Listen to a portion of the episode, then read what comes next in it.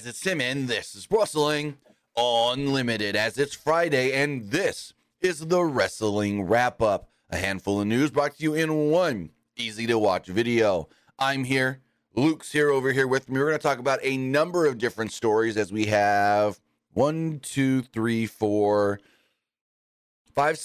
stories. And then we're going to do our crown jewel predictions for tomorrow at the end of this video, this podcast, or you want to call it as well. So we will be doing that along with giving you some of the news. As far as the news does go, we're going to talk about a number of different injuries in pro wrestling. We're going to talk about crown jewel tomorrow, of course. We're going to talk about Ric Flair signing a multi-year deal with AEW and how that kind of came together. We're going to talk about a potential big return tomorrow for WWE and crown jewel. And we're also going to talk about Dragon Lee signing a new contract with WWE. We got all of that and more right here on the Wrestling Wrap-Up. But Luke, we haven't seen you since Monday. How's your week been? My week's been pretty good. You know, didn't really have to do a whole lot as far as school does go.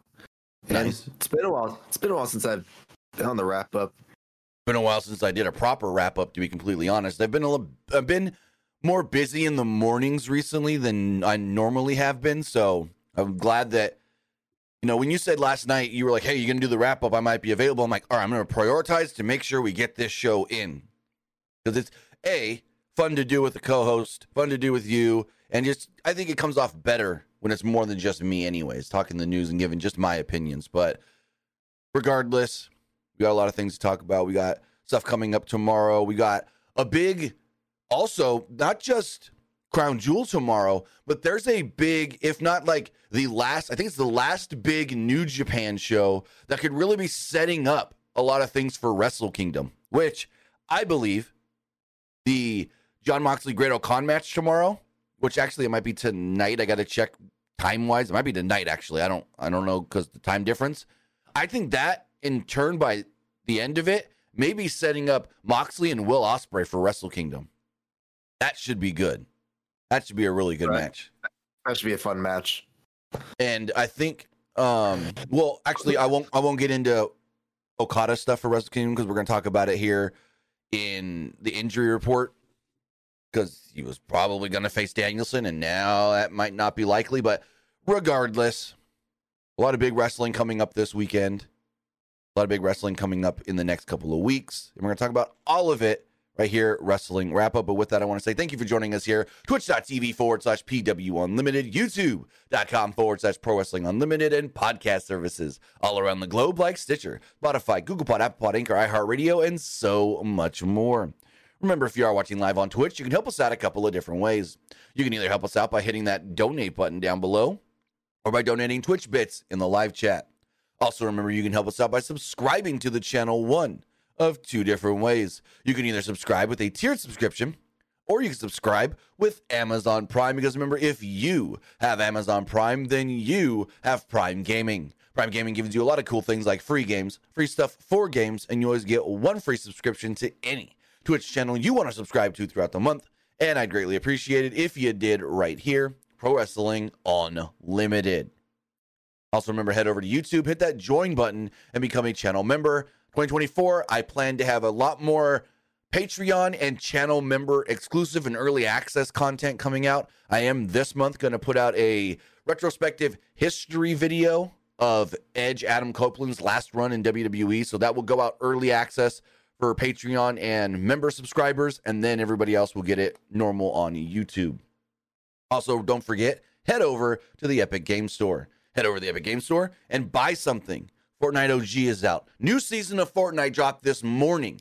You're going to want to get that battle pass. And when you do, use this code right here, PW Unlimited at checkout. Maybe you don't want the battle pass. Maybe you want Eleven from Stranger Things, Steve Harrington from Stranger Things out of the item shop. Well, when you do, use this code right here, PWUNLIMITED, for all your Epic Games and Epic Game Store purchases, whether you're buying a new game like Alan Wake 2, getting something like Inspector Gadget, Mad Time Party, claiming the new free game, Turnip Boy Commits Tax Evasion, and so much more.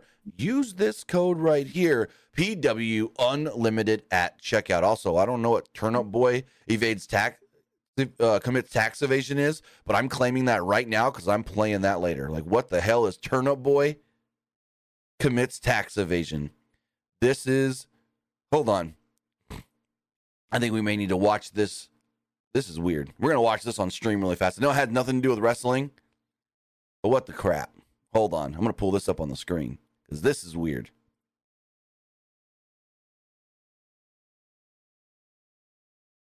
It also says, this contains, unrated content. Okay, hold on. Let's see what this game is. Turnip Boy Commits Tax Evasion. Uh-oh.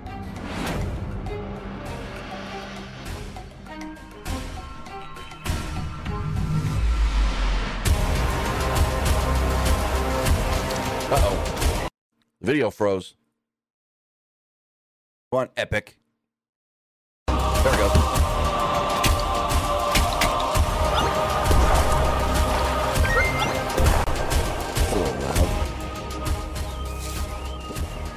I don't know what this is, but it looks kind of cool. It's just like a top-down explorer game. But the whole premise of... All right, we'll go with that. The whole premise of... It doesn't even... Go for it. It doesn't even look like anything to do with taxes. We don't know the story of it, but oh, guys, do this. Watch. Click Get. Then right here where it says Enter Creator Tag, go PW Unlimited. Doesn't cost you anything, and it supports us. So with that, I'm going to try that game out later. Actually, later I'm going to play Fortnite because the new OG season's out. Use our code for that. Get the battle pass. But with all of that, we got news to talk about. We got injury news to talk about, unfortunately. This all does come... via Ian Carey of Wrestling Observer and F4W Online, as he's got a number of different stories kind of wrapped up into one here, coming out of Dave Meltzer's Wrestling Observer newsletter overnight. Dave Meltzer provided injury updates for several wrestlers in today's Wrestling Observer newsletter. AEW injuries. Let's see. Whoa, I clicked the button and everything just went topsy-turvy. Hold on. Here we go. AEW injuries to top names such as Bryan Danielson, Adam Cole, and John Moxley have resulted in creative changes for the company. Meltzer writes that multiple injuries have had a, quote, domino effect on AEW's booking plans. Quote, the injury situation has greatly affected the booking as so many plans are made and have to be changed, and when they are changed, it's start from scratch and develop new plans, especially since Danielson, Cole, and John Moxley were all figured into key things, and so much had to be changed, which created a domino effect on all the plans. Regarding the broken orbital bone Danielson suffered in the match with Andrade El Idolo on October 21st. Now, before I read any further into this, there are two conflicting reports here, and I'm going to read Fightful's report first because sequence of events. Fightful says that the injury happened at the beginning of the match. Dave Meltzer says the injury happened at the end of the match. Fightful states.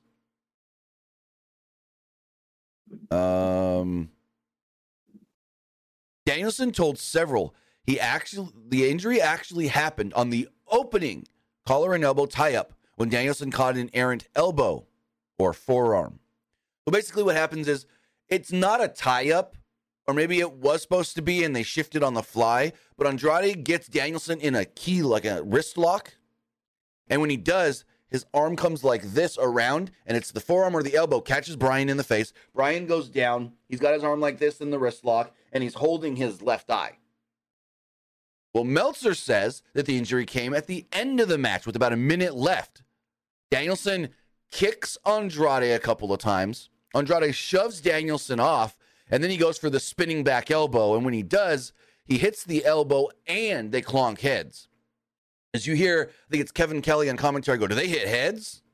And Danielson falls down into the corner, holding the left side of his face and his left eye. So we don't know exactly where in the match that the injury happened. I have a video up on Twitter right now, twitter.com/TimmyBuddy, with both videos. So you guys can see for yourself which one you think the injury did come in. So it says... More on this writing from F4W Online. AEW is hopeful Danielson will be ready by the end of the year, but his involvement in Wrestle Kingdom on January 4th, 2024 is now in doubt. So, what do you think of all these AEW injuries before we get into any of these other ones? Changing a lot of plans. Now, we know Adam Cole's going to be gone for quite a while. Adam Cole could be gone for like 7 months, 6 months maybe, because he needs multiple ankle surgeries. And then Moxley, he's ready to return to action, so he's good to go. But his did change a lot of things, because going into Full Gear, it was supposed to be him as the champion, Orange Cassidy as the challenger. Now that's flopped. What do you think of all these AEW injuries? Also, one that Meltzer didn't mention, but Excalibur mentioned on Dynamite, he said Chuck Taylor is not here tonight due to injury. That's another one. Chuck Taylor's also injured. All I got to say is right now there's way too many AEW injuries. Oh, yeah. Now, Adam Cole's was a freak accident, so like... Well, there... So like... Danielson's too. I mean, he was taking a normal move in a match. Yeah, but... I get what you're saying with Cole. He just jumped off the ramp like anybody would have done. Yeah. But and it really sucks for Danielson, because, you know, he just got back from injury not too long ago. Now he's hurt again. Like, geez. I feel like ever since he started in AEW, he's been hurt. Good portion of it, I would say. Some sort of, so, whether it's the arm, now the eye, the concussion. So, yeah, he's getting hurt a little too much, I would say, in AEW. So, when he returns, hopefully, he stays healthy for a while. But as far as, like, because I think it was Shivani on the Control Center video said, we're hopeful that he returns by the end of the year. So does that mean the World's End show on December 30th, maybe he can be back by? That's what it sounded like to me, that that's what they're hopeful for, that he can be on that last pay-per-view of the year. But we'll have to wait and see. We don't know anything further, I think. Well, actually, yes. Shivani also said he did have surgery on the orbital bone, so he did undergo surgery, because Ryan Alvarez told the story that he suffered a broken orbital bone in like 2007, didn't have surgery, and was able to come back to wrestling within a month. So it seems like Danielson is worse than that. Yeah, like with the amount of like AEW wrestlers that's been hurt in a while, hopefully when they come back, hopefully they stay healthy for a while. Right. So yeah, that was kind of my biggest concern with like Adam Copeland joining AEW. With the amount of like people that get hurt there, like I'm hoping they take good care of him. Well, if you look at it, he's only worked one match, so they're not having him work a lot. But yeah, normally like in like a lot of matches that AEW wrestlers do have, like normally Tony's like, you guys can do whatever you want and stuff. So hopefully he doesn't like overdo it. Right. Well, actually, I'll talk about that when we get to Ric Flair in the next story, because Ric Flair talked about some of these guys trying to do too much and do things that they really shouldn't be doing. But as we move forward, Mercedes Moné has been out of action with a broken ankle since the New Japan Resurgence show back in May. Meltzer writes that there are no plans for her return to both New Japan or Stardom anytime soon, stating, quote, "While this can change, right now, there are no dates scheduled for Moné with New Japan or Stardom, or for a singles match with Julia for the title that was created for Moné and planned for when she was ready to return. Evidently, when she's ready to return, they have to decide on cost and dates." Now, we did see Mercedes was at AEW All In back in August, and she had a boot on her foot. But we have seen since she did some like Instagram live interview thing, and she didn't have a boot on her foot. So I don't know if she just had the boot on her foot because she was traveling and needed it for all the walking around she was doing and didn't need it for this new thing, or if she got the boot taken off because she's healing up. But I would have thought the ankle thing, unless she's got like an Adam Cole ankle injury where it just exploded in multiple parts, in multiple pieces, that's why she's out so long. Because the way they made it sound originally, oh, she just slightly broke her ankle, she's going to have surgery and she'll be back soon. But it seems way worse than be back soon, because it's been June, July, August, September, October. It's been 6 months now, November. Almost 6 months. And she hasn't done anything or teased anything or said anything. I mean, the only thing she really has been doing is like doing like meet and greets and stuff at like certain conventions. Right. And speaking of that, Comic-Con, New York Comic-Con, she wasn't seen with a boot on her foot there either. So that's a good sign, I would say. Good sign. Oh yeah, the biggest one out of that one is that a fan tried to like argue with her, saying like the reason why she left WWE and stuff. No, she tried to argue with the fan. The fan said something and she argued with him. That wasn't the fan, because the fan said one sentence and didn't say another word. That was all her getting up on her high horse. And then you can see why WWE didn't care to retain her. When like they tried to get her back, but it wasn't high priority apparently. And we know why. Because look at the way she treats fans. But like, still, you shouldn't say stuff like that, or shouldn't like assume like that. Who, the fan? I mean, yeah. He just said what he read in I'd say they're both.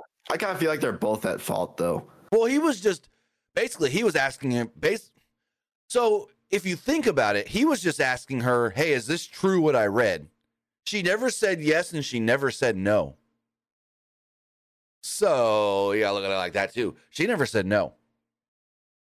But the way that she snapped back at the fan like that, like, yeah, that I say that was more wrong on her than the fan, because the fan was just saying, "Hey, I read this. Is it true? Did you leave WWE because creative?" And she goes, "Excuse me," and she just goes off on the fan. And the way she was like, "Well, JJ," like that was rude as shit. Yeah, the way she said it was kind of rude, but I don't know. So as far as a few other injuries do go, Liv Morgan has been out of action since July with a shoulder injury. Now, we did hear yesterday, I think it was, or 2 days ago, from Mike Johnson of PW Insider. He stated that she's supposed to go get checked out this month in Birmingham, Alabama, as far as see the prognosis of the shoulder injury and when she can finally return. Right now, there is no timetable on Liv Morgan and her return. Remember, she's injured both shoulders now this year. First injured the left shoulder, then she injured the right shoulder. So it's not like she had two injuries to one. She injured both of them. And Meltzer did write that she is expected back soon, but it's unclear what soon really means. Also, another wrestler expected back soon from injury is Bandido. Bandido is expected to return to AEW very soon. He suffered a triangular fibrocartilage complex injury, bones that connect the forearm and the wrist, in a match with Konosuke Takeshita back in June. Bandido has been booked for a show in December, and Meltzer writes that he's likely just a few weeks away from returning to the ring. He is working a show in Mexico on December 9th.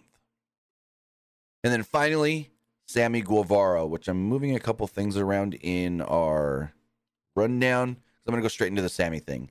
Dave writes that Sammy Guevara also provided an update on his condition recently. He has been out of action since Wrestle Dream, suffering a concussion, and apparently he is being booked by AEW for a show in 2 weeks. He's going to be in that 8-man street fight.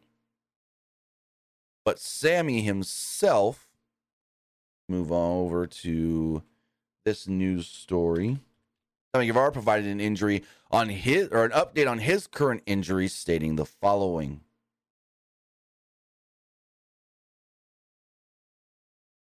Someone on Instagram asked him, "Hey, when are we getting Sammy Guevara back in the ring?" Sammy simply responded with, "Man, I wish I had an answer. I'm still not cleared." This is from yesterday. Yet he is booked for an 8-man tag on Dynamite in 2 weeks. Is he lying to us? Or is Tony booking him in a match, hoping he's going to be able to make the match? I don't know if I'm being complete. Maybe Tony thought that like he was going to be back in time, but maybe Sammy's still unsure. But that's the thing. It's a concussion. It's not like a broken arm when they say 6 weeks. And so you say, oh, he's supposed to be back in 6 weeks. Concussion is day to day, as we learned with Adam Cole. as we've learned with a lot of different sports athletes over the year. Tua Tagovailoa, Alex Bowman suffered a concussion last year. I mean, Kurt Busch suffered a concussion that ended his NASCAR career last year. So, yeah, I don't know what to think of this one. Sammy is stating that he's not cleared. This was, as of yesterday, he posted this. So Thursday, not like before Dynamite and then he got cleared and they made the match. This was after Dynamite. This was the day after Dynamite that he posted this. So it's like, oh, Tony's hopeful. With a concussion, don't be hopeful. Just take it day by day and go from there. So, now, if he doesn't get cleared in the next 2 weeks, do they change the street fight? Do they pull somebody from the babyface side, or do they add somebody new to the heel side? That's the big question, because if Sammy doesn't get cleared, Sammy ain't working the match. Well, another thing is they don't really take concussions lightly anymore. No. Because think about when Christian was in WWE, he suffered multiple concussions, and then I think when he had his third one, I believe, WWE, all right, that's it, you're done. Yep. And also, they're not going to take concussions super not lightly anymore after Moxley. And Moxley went on his rant about, oh, they should have stopped my match. They should have came and checked on me when I was messed up at the beginning of that match. So, after Moxley came out and talked crap, basically, saying AEW needs a better policy on concussions during matches, they're going to, go way harder into making sure people don't come back too early, people don't get checked on during. Because if you look at, the perfect example here is you look at Rey Fenix and John Moxley. Moxley was injured 2 minutes into that match, if not even sooner, wrestled the whole match with a concussion. They didn't check on him. They didn't stop the match. Didn't this, didn't that. Fans came at me saying, well, Moxley wouldn't have let him stop the match. Moxley would have kept on going. Then Moxley comes out and says, no, I wish they would have came and checked on me. I wish they would have came and said, you can't keep going and this and that, like Rey Mysterio and Santos Escobar. There was a fear that Rey suffered a concussion during that match when his head bounced off the ramp, and they just stopped the match. And basically, that's what they need to start doing in AEW, and Mox is a proponent of that. So I think going forward, when guys have concussions, they're going to be even more cautious in that route. So yeah, take this how you guys want. Sammy said he's not cleared, but Tony Khan's still booking him for a match in 2 weeks on Dynamite. A hardcore match. A street fight at that. So as we move forward, I'm pulling up the press release here because it was announced yesterday by All Elite Wrestling that, WWE Hall of Famer and the Nature Boy Ric Flair has actually signed a new contract with All Elite Wrestling. So we have the press release here. I'm going to read part of it because there's a lot of just mumbo jumbo in it, but I'm going to read parts of this, and then I'm going to recap and tell you what Rick said about this and some other things when he was interviewed yesterday by Dave Meltzer. But the press release reads as, quote, AEW CEO Tony Khan announced a multi-year deal with Hall of Famer Nature Boy Ric Flair, who surprised fans in attendance and viewers at home during last Wednesday's AEW Dynamite show in Philadelphia, marking his historic return to TBS by appearing as Khan's, quote, special gift for the Icon Sting. Flair's debut comes on the heels of his longtime friend Sting's impending retirement announcement, which will culminate with the Icon's final match at AEW Revolution in 2024. Over the course of their 30-year history, Flair and Sting have shared incredible rivalries, monumentous matches, and respected friendships. Khan also has announced that Flair's Woo Energy will become the exclusive energy drink of AEW. During AEW show dates, select host venues will carry the clean energy drink at concession stands for fans to enjoy. In addition, the beverage will be stocked in wrestlers' locker rooms and will be seen on the announcer's desk during live broadcast. Fans watching at home can experience Woo Energy by ordering it at wooenergy.com. That's Woo with five zeros. Woo with 5 zeros. So as far as all this does go, and there's quotes here from Rick and Tony and Ric Flair's business manager or business partner, but neither here or there. So basically what Rick stated on this, so Dave goes at the very end of the interview when Rick's like, hey, Chad, his business partner, Chad's got to go, so can we wrap it up? And they're like, yeah, sure, Rick, sure. They did about 54 minutes or so. And Dave goes, one more question. So are you just on TV through March for the Sting retirement? And Chad, the business partner, goes, what's a 2-year deal? And Dave goes, for the sponsorship? He goes, well, for the sponsorship and Rick's contract. So Ric Flair has signed a 2-year deal with All Elite Wrestling. We don't know the money or anything, but according to a new report from Fightful, they are stating that it's kind of like Slim Jim and Randy Savage in WCW. The advertiser sponsorship money coming in from the Woo Energy is actually just going to be allocated back to paying Ric Flair's AEW contract. So AEW may not have to put any of their own money into paying Rick. Now, here's another interesting thing. Don't think of this as the AEW thing. Like, think of what I'm about to say is in context before the AEW deal. Ric Flair said with his new cannabis line and the energy drink, he is making 3 times as much money as he ever made at his highest in pro wrestling. Think about that. With his cannabis and his energy drink, he is now making 3 times the amount of money he ever made wrestling. That's crazy. I feel like the only reason why he might be in AEW, maybe for like AEW as like a publicity thing, because like, oh, we have like Ric Flair, one of the greatest of all time, now signed with AEW. Like, ESPN did an interview with Ric Flair talking about like him and AEW, so maybe this is like a publicity thing. When was the ESPN interview? I think like I could say either the same day or the day after. Well, I know he did like 3 or 4 different interviews. He did like 3 or 4 different interviews yesterday. I only listened to the Meltzer one. But so Rick, here's the interesting thing though. Rick said that because Dave asked him, how did this all come to be? He said that he knew that Tony always wanted Rick to be part of AEW. And Rick said, I actually went to WWE first and asked them if they wanted to partner with the energy drink. WWE told him no, because they already have an official energy drink with C4. He then took it to Tony Khan. He said Tony Khan jumped all on the idea. Also, Ric Flair appeared on Dynamite last Wednesday. Rick actually said the deal didn't get signed. It wasn't all put in place or anything until 8 p.m. the night before. Everything gets signed, everything gets finalized, and then Rick goes, oh, by the way, we need you at Dynamite tomorrow, Tony tells him. Literally the night before, like late that night, 8 o'clock. Like, he said it, and Dave goes, what? And Chad's like, yeah, it was like past 8 o'clock at night, everything got finalized, and then they told us Rick needed to be in town. Like, that's last minute kind of thing, but regardless, so hold on. Now that I'm thinking about it, what if Rick said, I can't make it?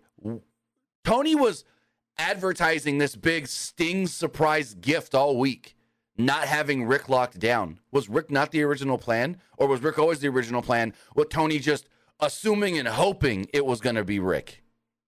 Because Rick said, I didn't even know they wanted me at Dynamite until everything got signed that night before at 8 p.m. Again, what do we say about Tony Khan and his shoddy booking? Am I wrong? You're not wrong. If it was, if it wasn't Rick, like, who do you think it would have been? Oh, Arn, because he's already there, probably working backstage. I have no clue. But I didn't think about that till down for surprise, though. Right, but I didn't think about that till just right now. Like, Tony Schiavone's out here on the Control Center and doing his podcast saying, oh, this is going to be a gift that no one's ever gotten in pro wrestling before. So they were always under the impression that it was going to be Rick. What if the deal didn't come together and Rick didn't sign it that night? Then they'd be screwed, kind of looking for something else. I don't know. That's an interesting one to think about. I didn't think about that while listening to the podcast. I thought about it right now. Also, Rick was asked during the interview about current wrestling. Basically, Rick was like, yeah, there's a lot of good matches in wrestling right now. He's like, AEW has good matches. WWE has good matches. He said, we had Kenny Omega and MJF last week that was really good. We had Andrade and Danielson a couple of weeks ago that was really good. He goes, those are probably the two of the best matches I've seen in a while. Rick then said, but there are a lot of these kids, a lot of these guys out there right now that are trying to do too much, that are trying to do more than they probably should be doing. He then said, and some of them are dumbasses. I'm like, what did he say? He goes, when are you ever taught that the baby face gets up before the heel, especially after the heel slams you off of a big move? You have all these, he said, you have all these guys trying to go super fast, and then you get slammed off a big move and don't even sell it. Just jump right back up before the heel that slammed you even gets up. I'm like, oh, Rick's not wrong there. Like, he's like, these guys need to learn to sell better. He's like, it's all about selling and spreading things out. He's like, and some of these guys just like to go way too fast. He's like, it's very impressive. He's like, but it, and then he goes, but it's nothing Steamboat couldn't have done back in the day. Nothing that if I didn't try hard enough, I couldn't have done back in the day. Rick over here saying he's going to do a shooting star press back in the 80s. Was that really in style back then? I don't know. I mean, there was like the moonsault and the flying elbow, but that's about it off the top rope. Maybe like a drop kick off the top rope. I'll have to go back and watch some of that stuff. But yeah, Rick was like, he's like, they're dumbasses. No one's selling properly. Like when he goes, when is the babyface supposed to get up before the heel? Especially when the heel slams the babyface with the big move and they get up before the guy that did the move to them. Like, you got to sell. They're dumbasses. I laughed so hard when he said that. And then trying to think if there's anything else. They reminisced because him and Dave are friends and they've hung out in the past. They reminisced on some stories there. But yeah, I know Rick did a couple of interviews yesterday. This is the only one I've heard or listened to. I know the PW Insider one is a written interview. It is not an audio or video interview. But yeah. Some of the takeaways are, it's a 2-year deal for Rick. It came together very last minute. And Rick said between his cannabis and his energy drink, he's making 3 times as much money as he ever made in wrestling, which is crazy to think. Honestly, good for him, really. Oh, yeah. Oh, yeah. But as we move forward onto some WWE news, we have a potential spoiler for WWE Crown Jewel tomorrow, as Mike Johnson over at PW Insider does write the following. As we noted yesterday, Kairi Sane was placed back on WWE's roster yesterday afternoon. Now, before we go any further, there's some controversy with this one. WrestleVotes first comes online and says, hey, Kairi Sane has been added to the internal roster list within WWE. Cool. Mike Johnson then comes online and says, that's not true. We've reached out, and we're told that Kairi Sane is not on any list in WWE. Then, WrestleVotes comes back and goes, no, Kairi Sane is on the official miscellaneous list that lists people like The Undertaker, Triple H, Stephanie McMahon, and Steve Austin. He said there are 18 names on this list, and she is number 18 right now. The miscellaneous list means you're signed with the company, but you're not on a specific brand as a wrestler at this moment. Because Titus O'Neil's also on this list. Then Mike Johnson comes back online and goes, oh, as of 2 p.m. this afternoon, Thursday, Kairi has been added back to the list. Yeah, okay. Now you're just backtracking because you tried to prove somebody wrong when you were wrong to prove them wrong. And this, that. Anyways, Johnson writes, quote, the word making the rounds this morning, Friday, among talent is that Sane may be returning as soon as tomorrow's Crown Jewel pay-per-view. The expectation among those we've spoken to in Japan is that Sane will be stateside this month. So, yeah.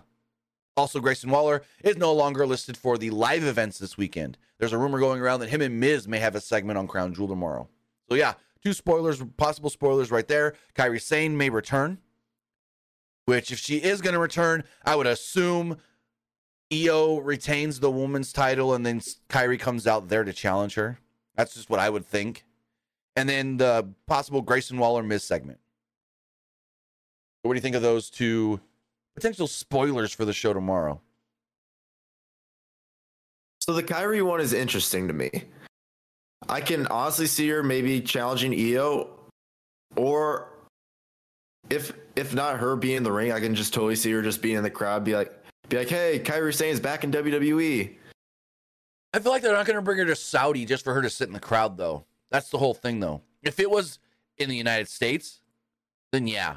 But I don't think they're bringing her to Saudi just for her to sit in the crowd. Vince is going to be there. He's going to be there just sitting in the back.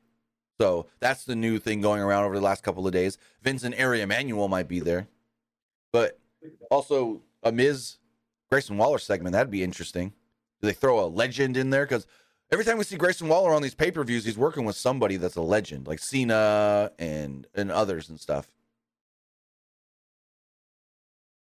Who do you think you'd work with if he works with like another legend? Could be Taker, because Taker's already gone to Saudi this week. I don't know if he's still there or even went home and came back. I don't know. But Taker was in Saudi last weekend for the Tyson Fury fight. I'm honestly trying to think. Ray, maybe? I don't know. Well, Ray's got a match. He's got the U.S. title match, so he's already booked for something. Oh, yeah. I don't know. That's an interesting one. Maybe it's no legend. Maybe there is no legend, and it's just him and Miz doing something. Maybe he does like a show with Miz, and then maybe like someone comes out and just attacks them both. Maybe. But as we move forward, Dragon Lee has signed a new contract with WWE. This actually comes after the news of his brother Drilistico has signed a new contract, an official contract with AEW earlier this week as well. But as far as Dragon Lee does go, this does come from Joseph Courier of F4W Online, as he writes the following.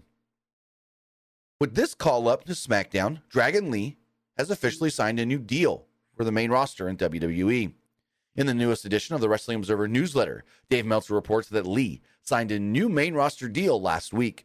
Lee made his SmackDown in-ring debut last month and was added to the SmackDown roster page on WWE's website. Meltzer wrote, quote, Dragon Lee signed his new main roster deal last week. Basically, it made it worth it for him to have signed the NXT deal rather than the offered AEW deal. As noted, he went to people who knew the U.S. scene, who told him he'd be lost in the shuffle in All Elite Wrestling. Previously, people would have said not to go to WWE given their track record with all the wrestlers who come from Mexico besides Alberto Del Rio. If you think about it, other than like Rey and Del Rio, everybody else that's come from Mexico has either been just not used well at all or used as a side character, like a sidekick or whatever, just random. So, yeah, there are big plans for Dragon Lee. I don't know if it's Triple H that sees the big plans or if it's somebody else that sees the big plans in him. But basically, when Dragon Lee signed, his manager was like, oh, no, they told us he'll be on the main roster in less than a year. And that's the case.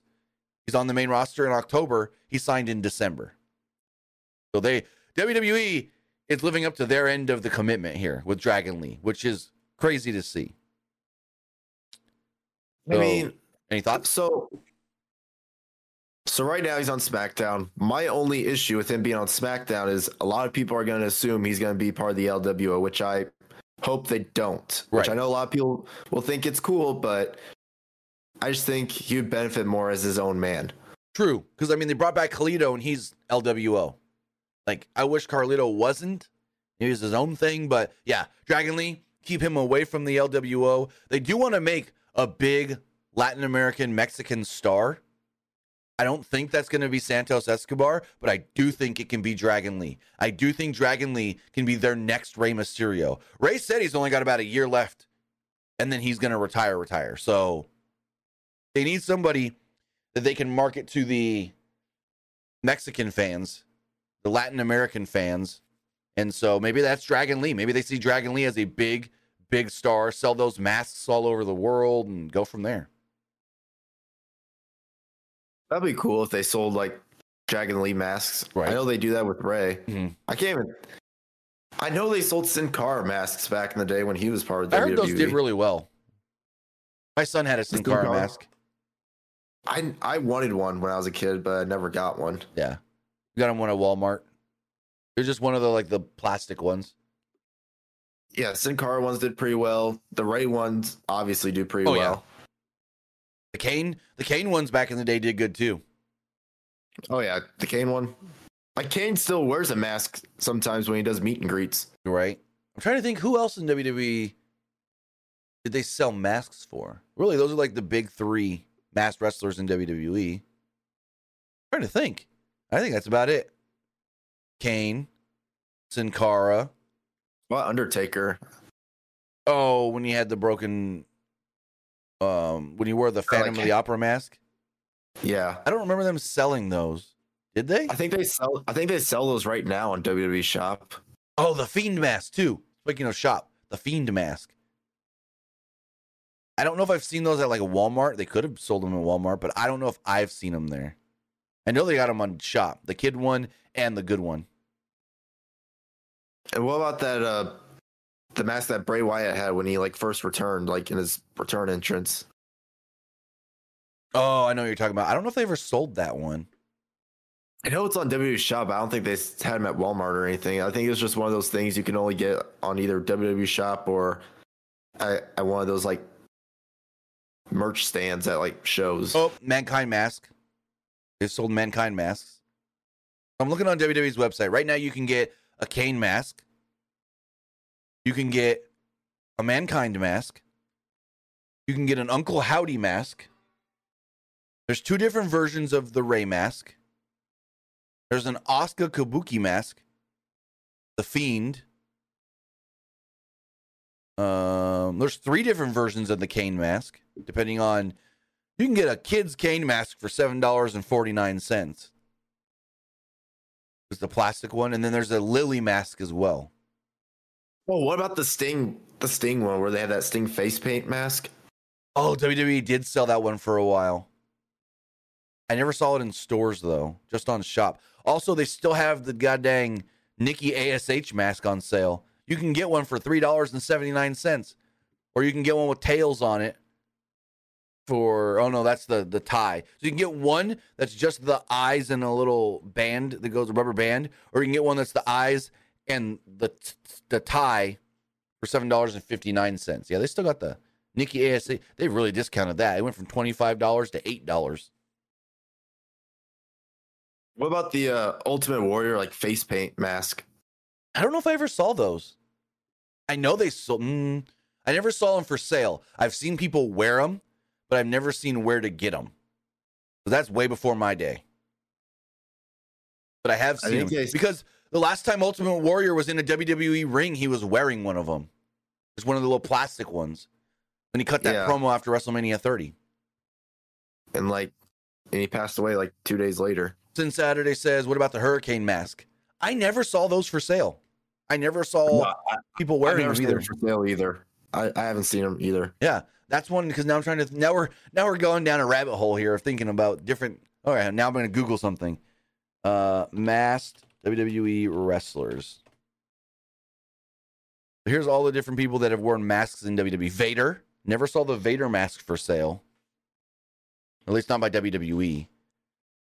Owen Hart and the Blue Blazer. Never saw that mask for sale. Did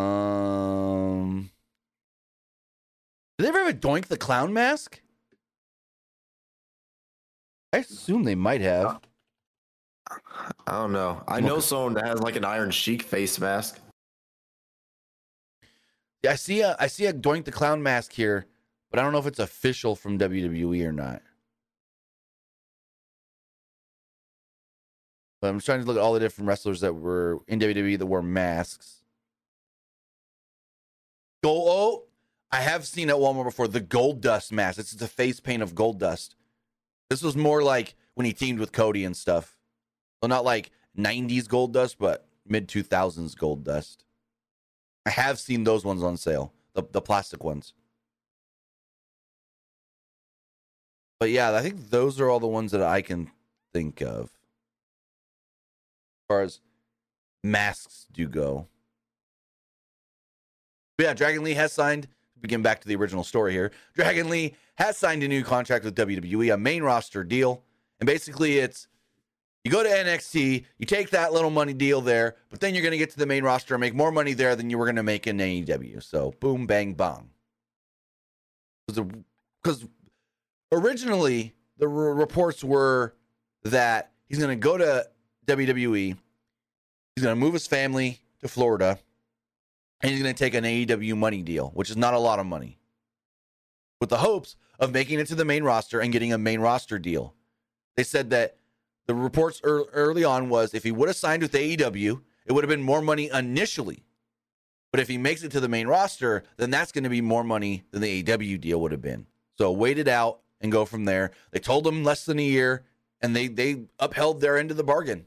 He's on the main roster in, what, 9 months, 8 months, 10 months. So, very cool. As we move forward, speaking of Friday Night SmackDown, one Friday Night SmackDown wrestler is expected to return next week. According to a new report from Mike Johnson at PW Insider, he reports that AJ Styles is slated to return on next week's Friday Night SmackDown, the Fallout from Crown Jewel. It's unclear exactly what the plans are for AJ Styles, but he is reportedly slated to return to television next week. Now remember, last time we saw him, the Bloodline beat his ass and they sent him away in an ambulance.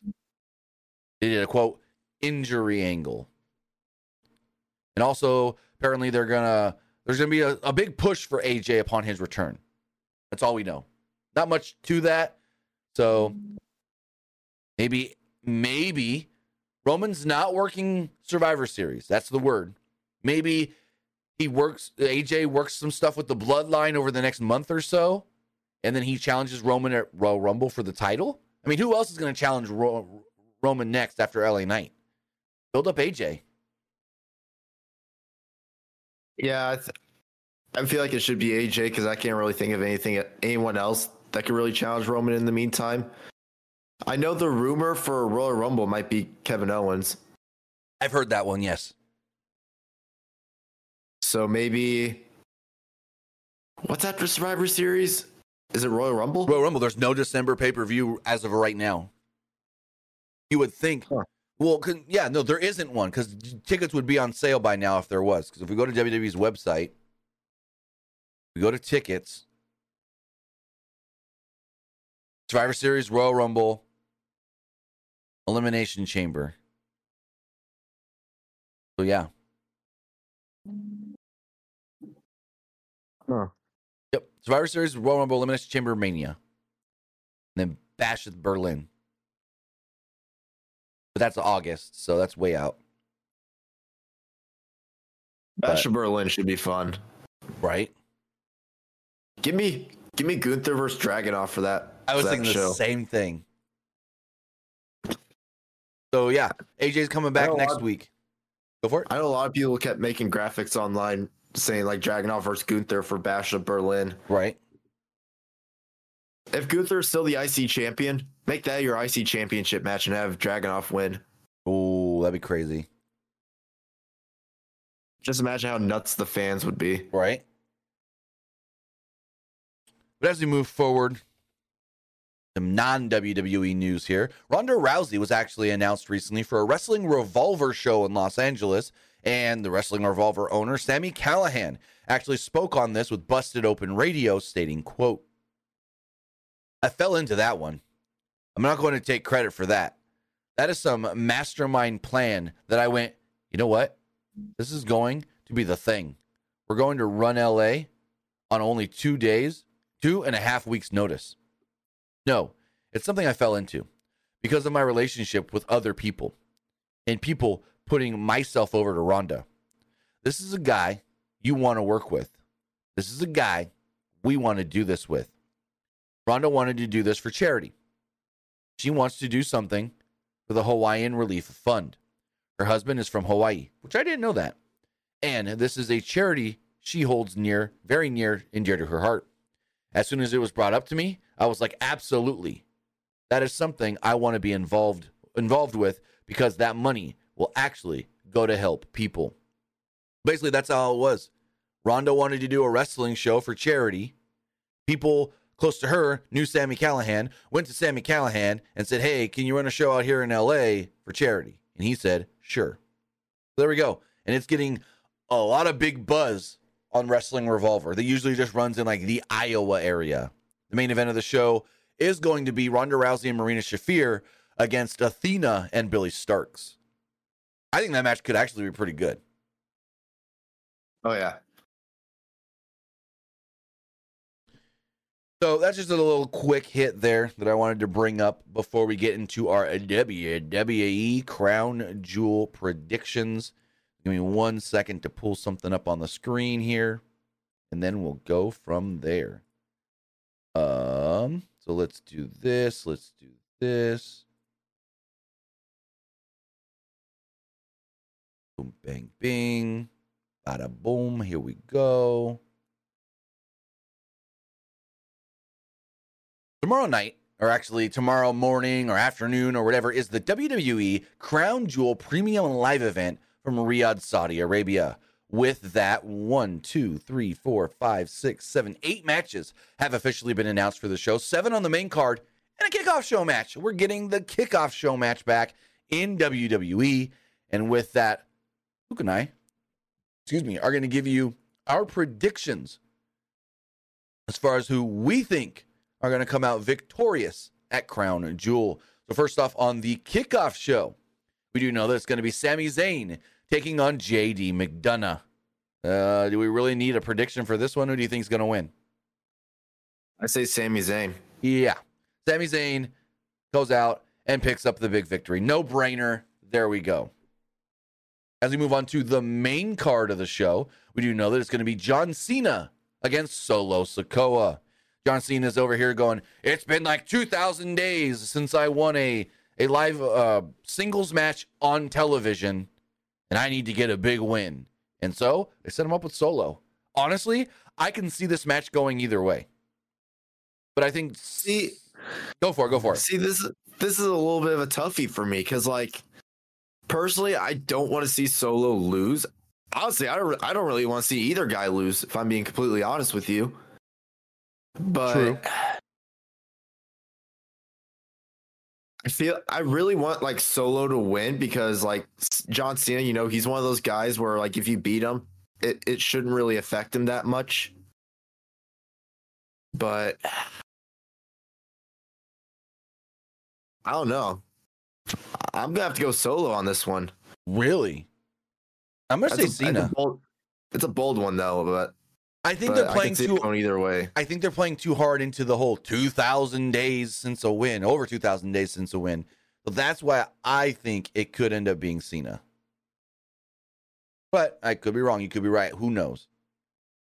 I'll keep tabs on all this, and we'll see who gets the most correct at the end, like after tomorrow. As we move forward in another non-title match, it's Cody Rhodes against Damian Priest. I think Cody's got to win. I think. Yeah, this is a no-brainer right here. It's Cody.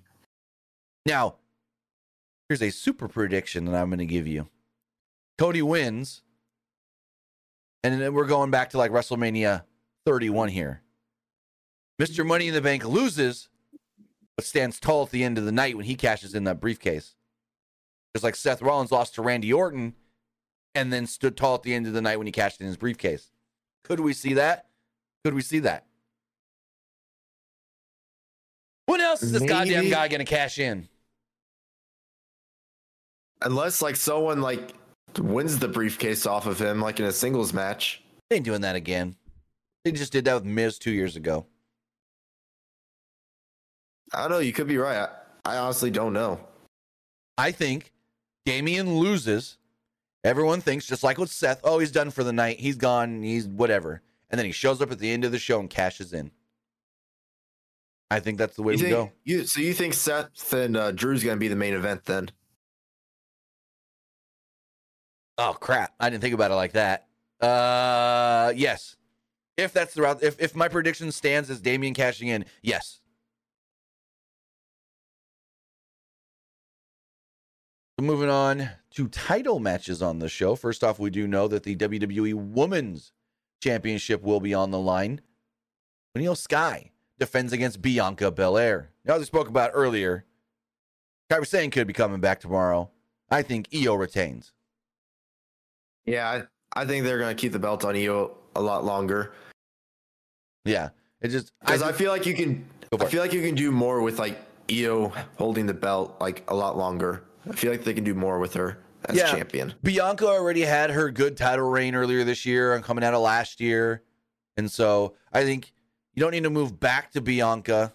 I mean, it'd be good publicity for her Hulu show. Hey, I'm the champion right now. Also, go watch my show on Hulu, but I don't think it's needed. I think Io does retain the title. Also, Fonzie, go check our YouTube channel. We have a video of the stage on our YouTube channel right now. But as we move forward, the other women's championship will be on the line. The women's world championship will be on the line in a fatal five-way match as Rhea Ripley defends against Nia Jax, Raquel Rodriguez, Shayna Baszler, and Zoe Stark. Who you got? So this is an interesting one because I can honestly see us going either way. Like I could see like let's say Raquel win, but like her like pinning someone like a Zoe or a Shayna, so that way you can still keep Rhea looking strong. But I still don't think they take the belts off Rhea quite yet, so I'm going to say Rhea retains. Yep, mommy is always on top. That's what I'm going to say. Rhea retains the belt. I think if anybody is going to win this other than Rhea, it's going to be Nia Jax, just because they want to see the fan reaction. And them fans are going to lose their mind if, say, Nia pins Shayna or Zoe or something. All I'm going to say is if Rhea doesn't win, she's not getting pinned. That's for sure. Which is why I'm like, crap, I think there's a good chance Rhea is not winning. Why else would they book the five-way? They got to keep Rhea strong. But I think my prediction is Rhea. But there's just this little voice in the back of my head going, it's a multi-person match for a reason. Rhea's not getting pinned, but losing her belt. So, you know what? Screw it. My prediction is Nia Jax. I'm still keeping with Rhea. Moving forward as we look on to our next title match here. The WWE United States Championship will be on the line. Rey Mysterio defends against Logan Paul. Take this one first. Logan Paul, new U.S. champion. Yeah, I kind of think Logan Paul is going to win the belt. I feel like Logan winning would probably be like very good publicity for WWE. Oh, yeah. And I already know who it is. Go for it. And I feel like if once he wins the belt, I'd say have him hold it till, let's say, Royal Rumble. And lose it to who?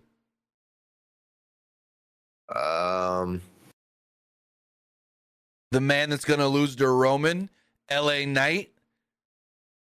I say Roman Reigns, who's defending the undisputed WWE Universal Heavyweight Championship, beats LA Knight. But then LA Knight goes on another little run, wins like 2-3 matches, and then challenges Logan Paul and wins the U.S. title. That wouldn't be a bad idea. I mean, LA Knight, he's obviously not winning this match. No, it's Roman. But, yeah, I can just beating Logan Paul for the belt. But, yeah, I think both of us are correct in that. Prediction, Roman.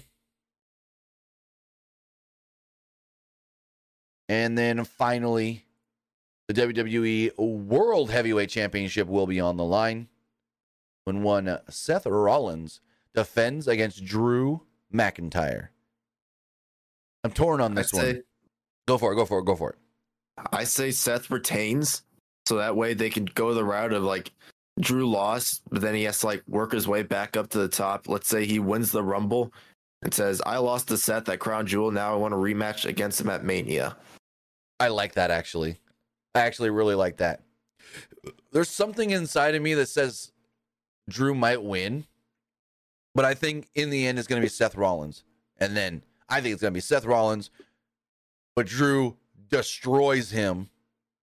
And then that's when Damian comes in and cashes in. That's my prediction. Seth wins and doesn't walk out the champion, though. Doesn't leave the night the champion. Because if they were going to give Drew his moment, they'd probably wait till like Mania, other than like Crown Jewel, because like True. in that vignette they did on Raw where they were talking about like Drew winning the belt, win the WWE Championship at Mania during COVID. I feel like that might have been like a small tease that, well, he might win the belt maybe at next year's Mania. Also, I wouldn't hate this. Okay. Seth wins the title. He's beat to shit. Damian comes out, cashes in. Priest holds the title till WrestleMania, and Drew takes the title off of Damian Priest. Because remember, there's the whole tie-in there where Rhea keeps telling Drew, hey, Bloodline can help, or not the Bloodline, the Judgment Day can help you. Join the Judgment Day. Be with us.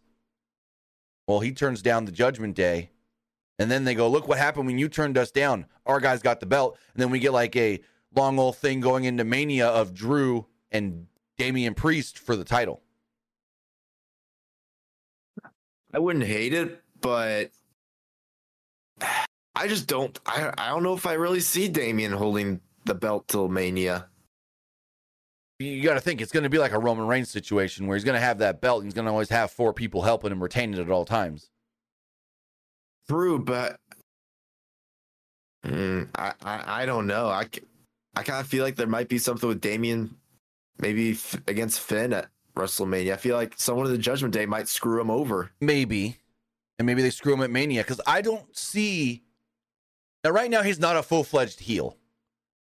But I don't see Drew McIntyre winning the belt back when he's not this super over babyface. And if you're positioning him against the Judgment Day, going into like a WrestleMania, as that big babyface that's going to finally topple the Judgment Day, I think that's the moment he gets. I think that's the Drew McIntyre moment we've been waiting for since WrestleMania 27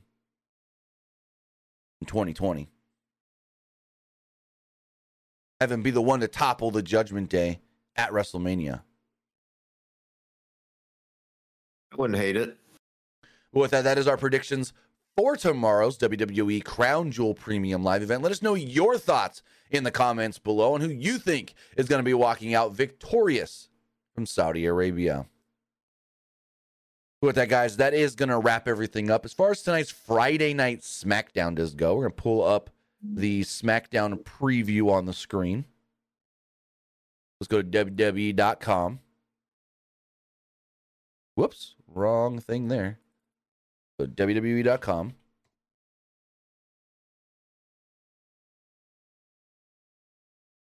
And check out who we think, or what they're announcing. Now, no spoilers here. This is a spoiler-free preview. Only what WWE has listed on their website. Right now, we do know that we will be getting a weigh-in between Rey Mysterio and Logan Paul ahead of their big match tomorrow at Crown Jewel for the U.S. title. As action goes, Bianca Belair will be going one-on-one with Bayley. We got a Donnybrook match. It's the Brawling Brutes against Pretty Deadly. And then finally, there's no graphic for it here, but it's Kevin Owens against Austin Theory. So these four things are the only four things that have been announced for tonight's Friday Night SmackDown. Now, spoilers are out there. If you don't want to watch it, go read the spoilers, but I will be doing a review tonight following SmackDown as well as we lead into tomorrow's Crown Jewel. With that, guys, have a great rest of your day. Have a great rest of your night. Thank you for joining us here. Twitch.tv/PW Unlimited, YouTube.com/Pro Wrestling Unlimited, and podcast services all around the globe like Stitcher, Spotify, Google Pod, Apple Pod, Anchor, iHeartRadio, and so much more. Luke, tell them where they can find you.